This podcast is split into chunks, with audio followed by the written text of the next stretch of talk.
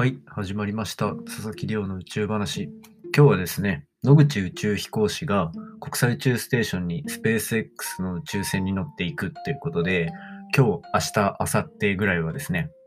その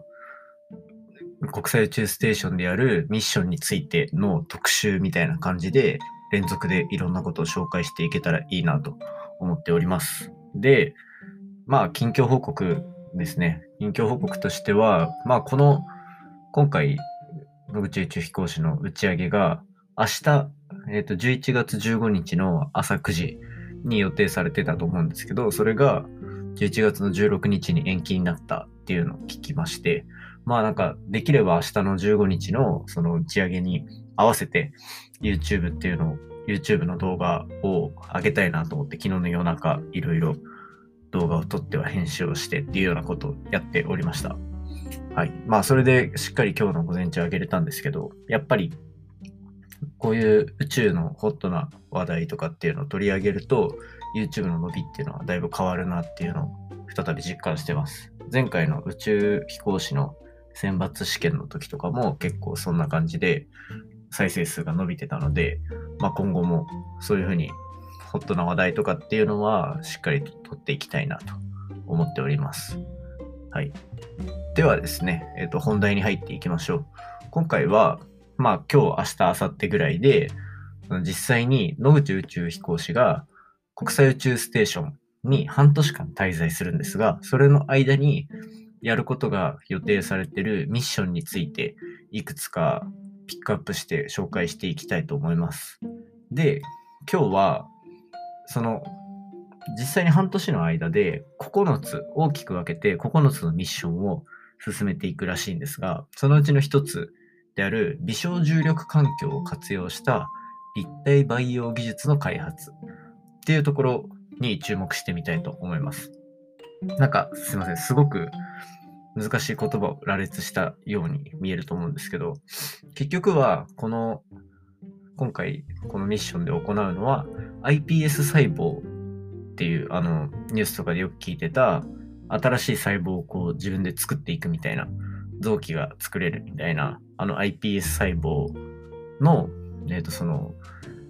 どんどん培養していく、た臓器を作っていく過程を微小重力環境、国際宇宙ステーションのほぼ無重力な状態で行っていこうっていう研究ですね。で、これに関しては、なんで宇宙でやる必要があるのかっていうところが多分皆さんの大きい疑問になってくると思うんですけど、これのなんで宇宙でやらなきゃいけないかっていうのは、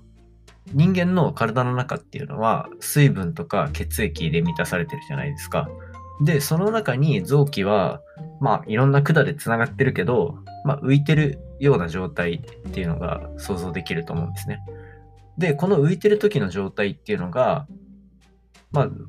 無重力状態に近いっていうところ。つまり、まあ、四方八方から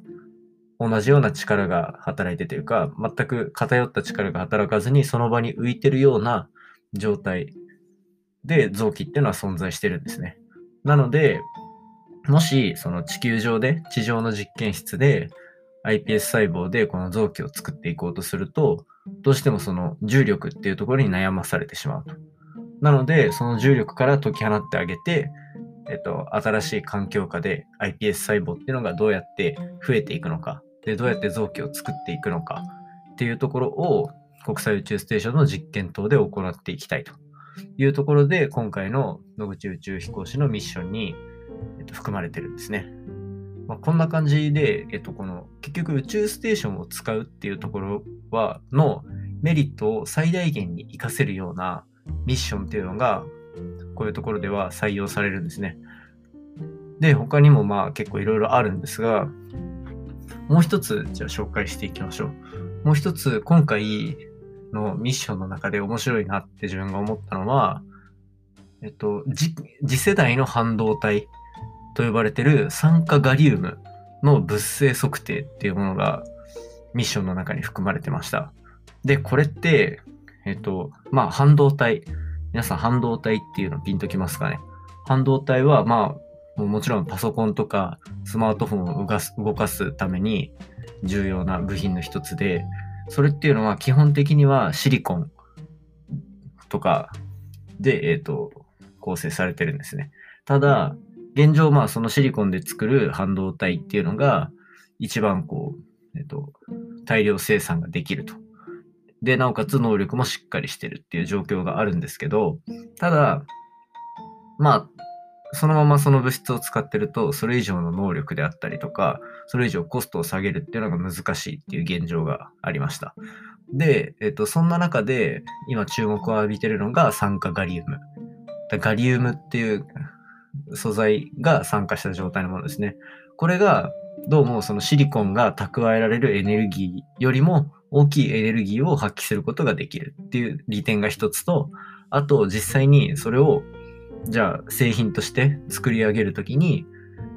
これまでのシリコンで作っていた半導体に比べて、非常に、えっと、安価で、つまり低コストで高品質なものを作れるとして、今かなり注目を集めていて、実際に国の予算とかも結構その研究開発費に充てられてるっていうところが現状としてあったんですね。で、それをじゃあ実際に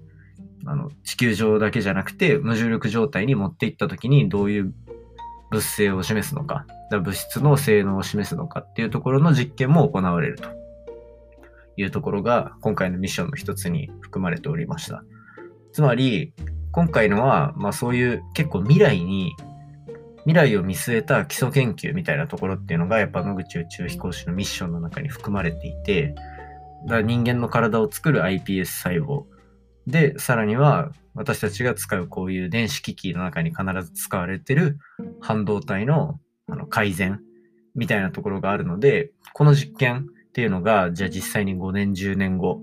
に私たちの生活の中にもう取り入れられてるっていう可能性が十分にあると。なので、今回このポッドキャスト聞いてる方は、この2つですね、しっかり押さえておいていただけると、まあ、5年後ぐらいに納得していただけるような結果っていうのが、まあ、どちらかでは得られてるんじゃないかなと、個人的には思っております。はい。ということで、今回は、野口宇宙飛行士が、あさって、あさって打ち上げが予定されてる、えっと、野口飛行士の宇宙滞在期間で行うミッションについて、2つほどピックアップして解説させていただきました。で、明日、明後日もですね、このように行うミッションであったりとか、あとはなんかそういう